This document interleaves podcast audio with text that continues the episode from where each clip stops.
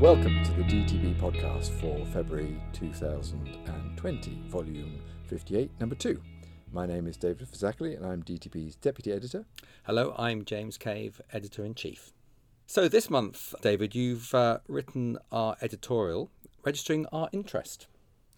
Yes, well, for our second editorial of the year, I thought we should look at uh, some of the challenges that conflicts of interest present and the importance of making these public so that people can assess for themselves whether a conflict of interest truly exists. And as a journal, we've implemented a strict policy on conflicts of interest. We publish declarations from authors and our board members, and we don't allow authors of our articles, particularly on therapeutics, to have any conflicts of interest.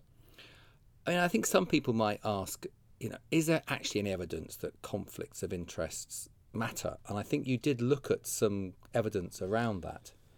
That's right. I mean, if we take conflicts of interest as any relationship or activity that could have an impact on what an author writes or what an organisation does, then I think it's important that those are exposed. And we looked at some evidence of the effects that conflicts of interest have on publications, and it shows, or it's been shown, that having conflicts of interest tends to lead to more positive results or, or conclusions than in articles where those don't exist. So I think what it suggests is that it's really important that people can make their own opinions and judgments on whether there is a conflict of interest and what impact that might have. So by positive response, you mean that in an article looking at a device where there's a conflict, it's more likely that research will demonstrate a positive outcome for that device, for example? Yes, the results or the conclusions would be more positive than okay. you'd expect if those didn't exist. Now, I, I I think internationally there have been moves to try and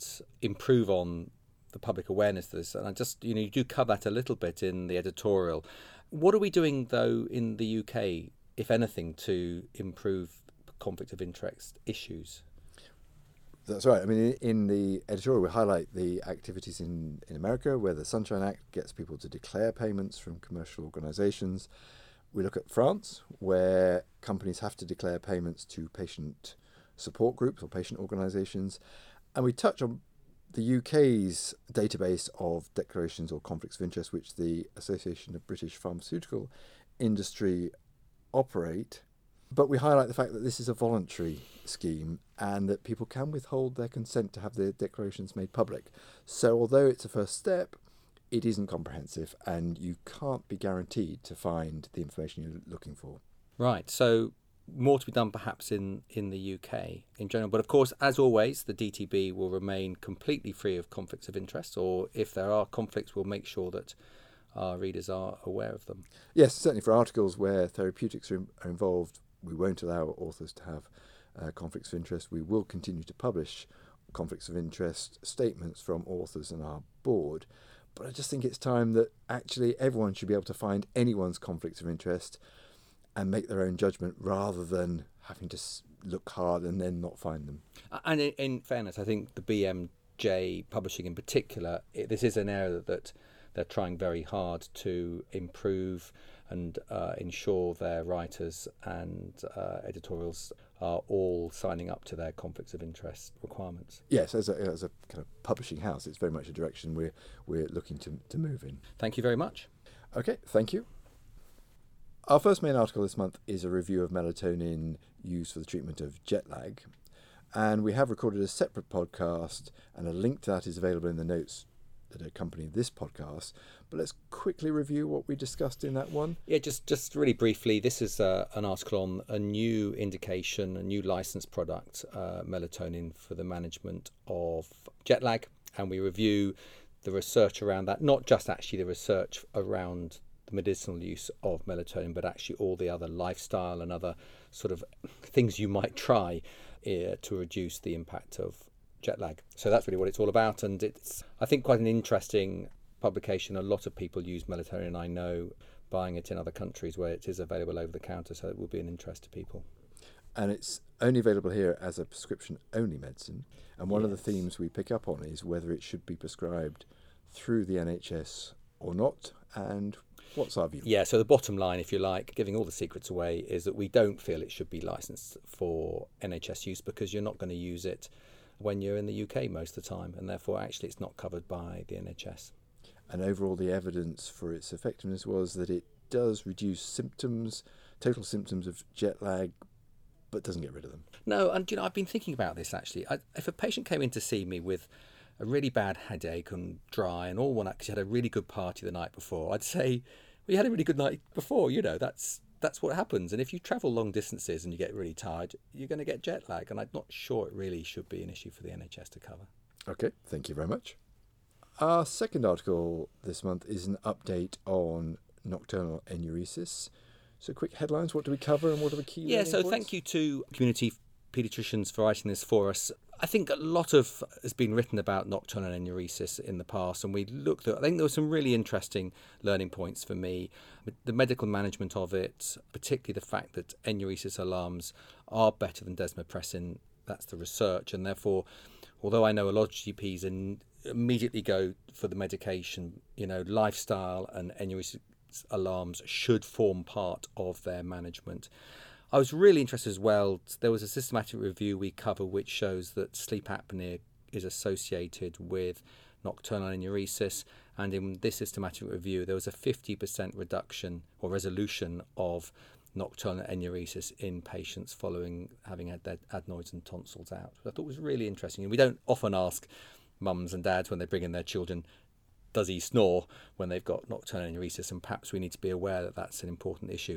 And the other thing I thought was really interesting was learning difficulties. We really should be offering children with learning difficulties treatment just the same as anyone else. They are effective in this group of uh, children, and it's really important because one of the other things we discuss is the impact that nocturnal enuresis has on families as a whole.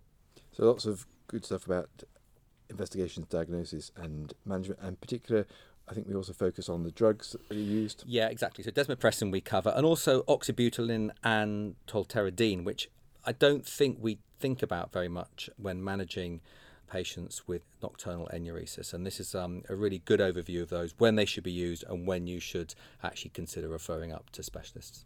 And certainly being aware of the licensed indications for all these products is important. Indeed. Okay, thank you very much.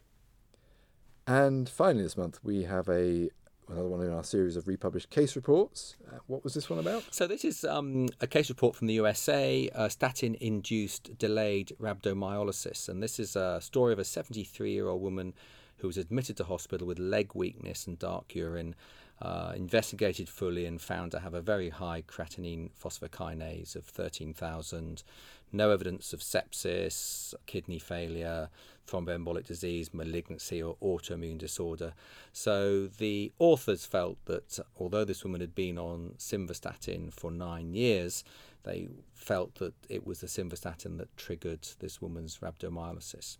So the learning point, I suppose, they were suggesting is that, you know, even after nine years, it's possible to develop rhabdomyolysis in patients taking simvastatin. I think my learning points perhaps were slightly different, I have to say, because I did wonder, this woman was also on sertraline and aripiprazole, both of which, um, when I read the summary of product characteristics, can be associated with rhabdomyolysis. And these drugs were started about six months before her admission. So I do wonder whether actually those two drugs l- might have also been involved or associated with this problem she had. But I think the bottom line is, you know, if you get any situation with rhabdomyolysis, think drugs, think drugs. The other points, I suppose, remember that the risk is dose-related, and we avoid eighty milligrams of simvastatin in patients as a result of that. There's about a one percent risk, I gather, in that dose. Unfortunately, the authors don't give us any idea of, of the doses used in this woman or what her background is. There's an increased risk of rhabdomyolysis in the Asian population. So an interesting, as always, I always find these case reports interesting because there's always far more that you can consider than just the bare facts when you start to sort of just pick away at the surface. Okay, thank you very much. To read these and any of our articles, please visit our website, d t b dot b m j dot com, where you'll find a link to the latest podcast on our homepage and also direct links to subscribe to future issues. And if you'd like to leave us a review or a comment, please visit our page on iTunes.